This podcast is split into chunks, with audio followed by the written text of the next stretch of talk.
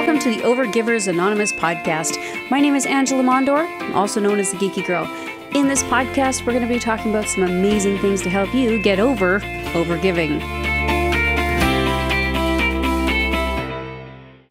Hi, and welcome to this episode of the Overgivers Anonymous Podcast. Ah, I want to talk to you about something. There's some conversations I've had with people about teams and how they feel like their teams don't aren't going to care as much about their business as they do. And I'm going to call bullshit. I am. Building a team that supports you and supports the business. There's a difference here. We want to make sure that we're building a business. We're not, this isn't our baby, right? So we need to do things that are right for the business in general. Now, a lot of people are like, I don't believe you, Angela. I don't think that you can create a team that actually buys into the success of the business.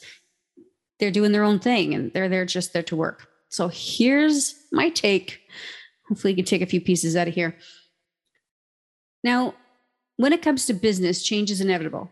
There's always going to be changes in your business as you grow. I mean, when I started this business back in two thousand nine or two thousand eight, I was fixing computers and running cables and fixing printers and all of those things that I did from a tech perspective. I did that. And then I moved into being a social media manager to where I am today, you know, being in project management and helping people bid, build businesses that they absolutely love. That evolution obviously took time over many, many years. And what I want you to take from that is that business does change. Business does evolve. It's inevitable. And the way that you and your team work is also constantly in evolution. And there's a flexibility that happens. If you allow flexibility to happen, then it's going to it's going to help the team to grow in a way that's going to allow you to change your business so that it works better for you. And it's going to have it's going to be a must if you want to navigate those changes with success. Flexibility is one of your things that when you have it, when you have it as part of your entire team, things can happen that you didn't expect for the better. Okay? Change is never easy. I get that. Moving from one place to another doesn't always have a fluid way about it. When I moved from different pieces of my services to other pieces of service, it didn't always just flow. Sometimes the flow happened. Other times I was lost as I was trying to find the flow from one place to another. And the same thing that happens when we're building a team too. Sometimes adding a team member is completely fluid and it just makes sense for them to come on board. A lot of times when we onboard somebody new, it is disjointed at first and there is an uncomfortableness about it. And what people don't realize, if you've ever been in a cog in the wheel corporately, if you weren't a hiring manager, if you weren't a team leader, you probably didn't notice these things. And certainly if you never worked in H R, you probably didn't notice these things either. But hiring new team members takes time and effort. And so when you as a team lead inside your business decide to bring somebody on, I want you to remember that, that there's going to be some time associated with making sure they're onboarded correctly, that they are integrated into the team. And so some of the change that is important to realize is that when something is disjointed about a team member, rather than ignore it until it irritates you enough to get rid of them, it's important to have those conversations early so that you can test and adjust different things with that team member. And then both of you can create what needs to happen so that you can be successful. Inevitably, you want to make sure that each team member can create their own brilliance within your business, the business, so that when you grow as a business, when the business grows and as you grow inside your business, they're growing inside their, your business as well. You need your team to be motivated with you in order for those changes to be as smooth as possible. When you're motivated as a team, it's amazing how much can get done. Now, you want to involve the team and you want to personalize their tasks. Get your feedback from the team on not only your ideas, but their ideas too. When something comes up in the business, there are some things that you're not going to ask them what they think about a choice you make. So there's there might be um, you might choose to move your hosting services from OneDrive to Google or vice versa, or you may choose to use a different platform for creating proposals and having them signed and that kind of thing. Maybe you don't need your team members involved for that. However, there are times when maybe you're looking at the overall scope of work that you have in the team between you, and you can say, hey, hold on a second. How are you feeling right now with your workload? Do you think that, you know, I think we can take more on. What do you think? I feel like there's some room here for some extra work. What do you think? Getting their test and feedback is important. If you're working for someone and all of a sudden they're like, hey, we just signed in ten more new clients and I'm going to just pile a bunch of work on you. How are you going to feel? It's probably not going to feel very good. Maybe you are going to feel good because you want the hours, but who knows? You might not like it. So it's important to bring them in on those things too. And if you still want to onboard those ten and your team members don't feel like they can handle it, maybe that means you need to bring in another team member. But test the waters, get some information from your team members when it comes to something like that. Make sure everyone understands what their roles are. And I hope that you make sure that you, un- you help them to understand how important they are inside the business to accomplish the tasks or to accomplish the ideas or thoughts or, or the goals as a team that needs to be done for the business. Okay.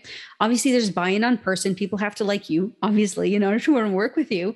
Same goes. You want to, you want to be able to like them too, but make sure that you are presenting them with these opportunities and that you, that they know how important they are to the business and to you and to each other. Follow up with your team members.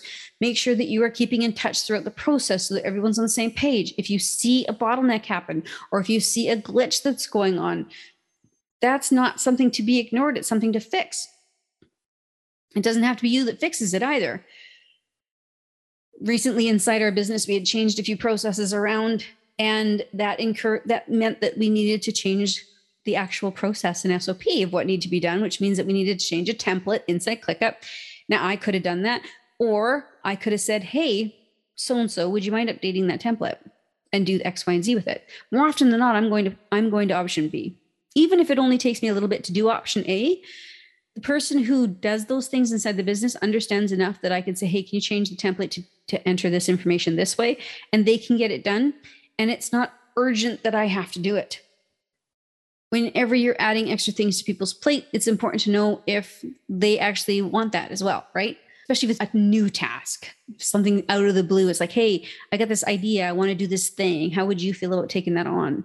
Get feedback on that rather than just dump it on them. You want to address resistance inside the business as well. So it is going to happen. Just as change is inevitable, so is resistance inside the business and the work that you do. Sometimes people will come back to you with what feels like a no, get that out of my face, when really it's a, I don't feel comfortable with what you're asking me.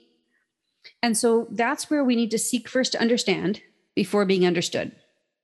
So you might say, I, in your own mind, before you address this, you might say, I really need this person to take on this particular task. That needs to happen.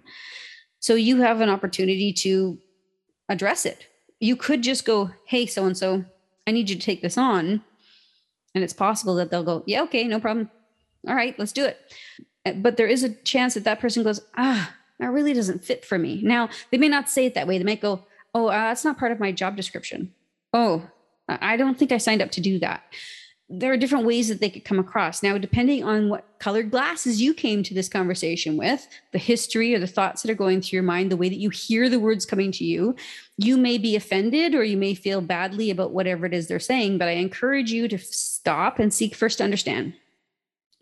So if somebody says, um, no, uh, boss, that's not something I want to do for X, X Y Z reasons, or I don't want to do this because of A B C, instead of getting your hackles up. Now, it's possible your hackles might get up, and that's okay. It's okay for that to happen, but I encourage you to realize that's what's going on so that you can say, oh, hold on a second. So in your point of view, this is what you're thinking about. Okay. And this is how you're feeling about that. Clarify, make sure you understand how they're seeing it. Make sure you understand how they feel about it. Then you have the ability to, deval- to validate their concerns and their worries. And then you can work together to find a solution to make the transition easier or to change what you're expecting from that person.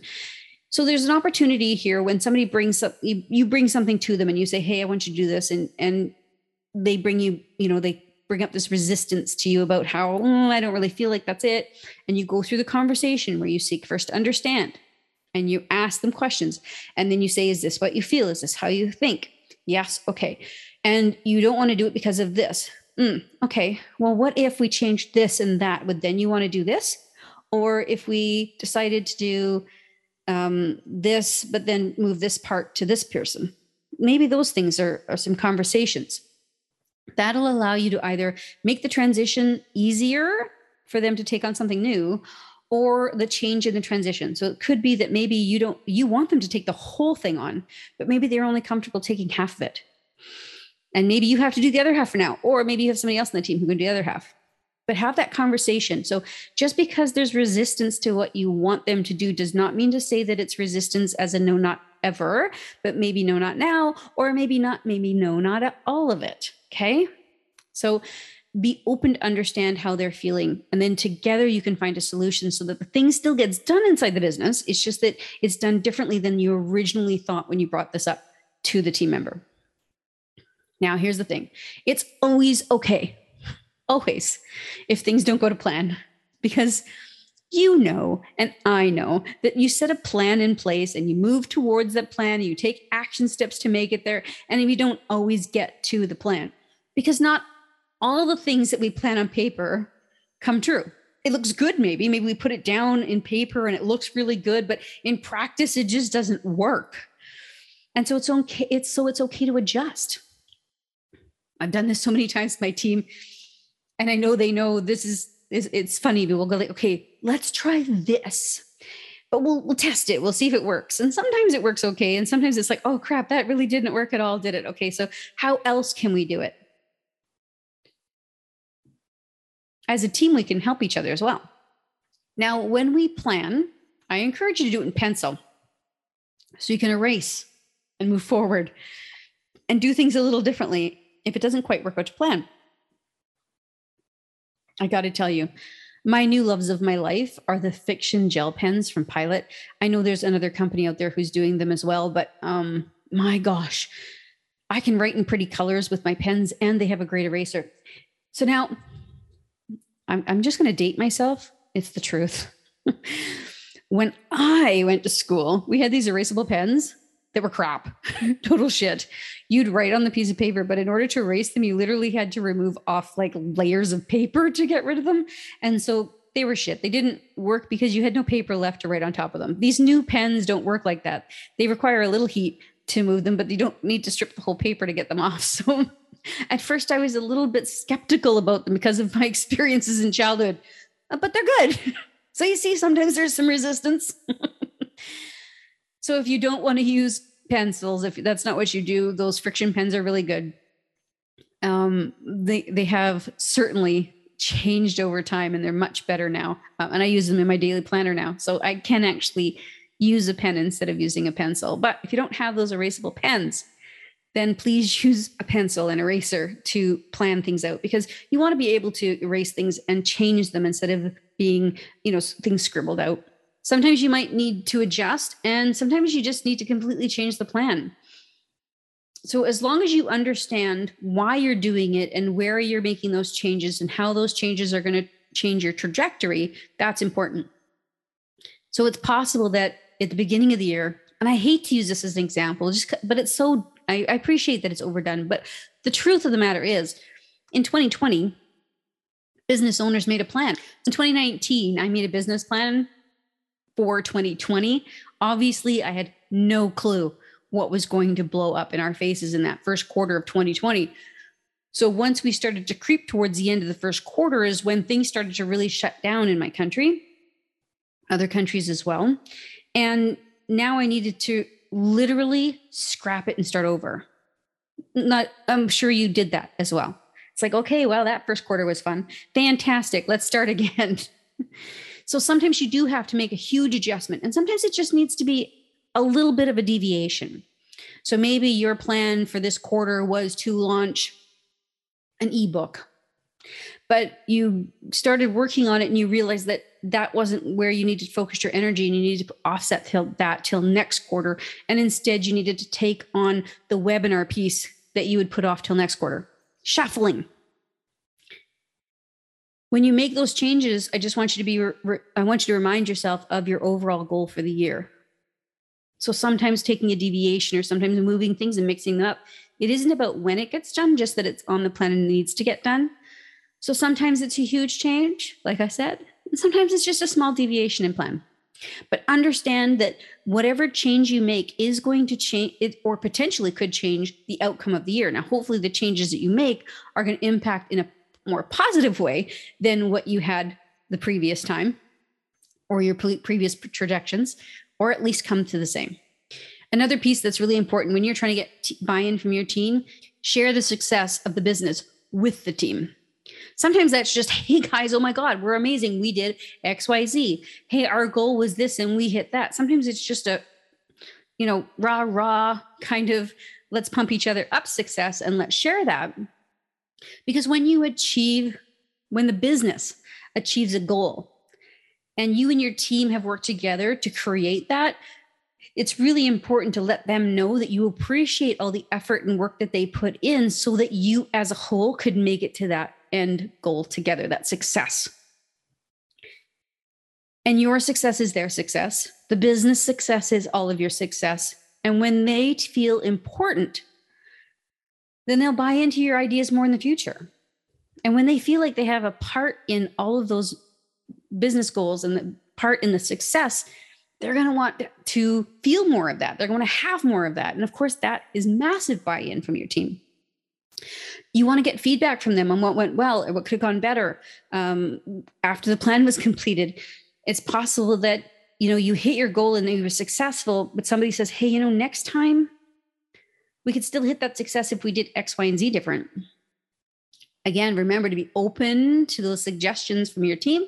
Listen to what they have to say. Make sure that they know you hear them, that you know that they are, they know that you are listening to what they are saying. Because if they know that their feedback is valued by you, then they're going to be more willing to share their feedback in the future. And let me tell you, more heads are better. When you can see a problem or a solution or an idea from multiple angles, you can come up with solutions that you never even thought possible. Even if you don't take a ride on whatever feedback they've given you, or even if you decide not to take their advice and implement it, just knowing that you care about what they've given you is really, really important. And it will allow them the ability to think, hey, I can bring this to them in the future. I know that they're going to listen to me. This is how we build an amazing team. This is how we get brought buy-in from our team so that they feel as important as possible inside your team, and that they're going to make sure that your business, the business, grows the way that you want it to. I hope you have a fantastic week. I'll talk to you next week.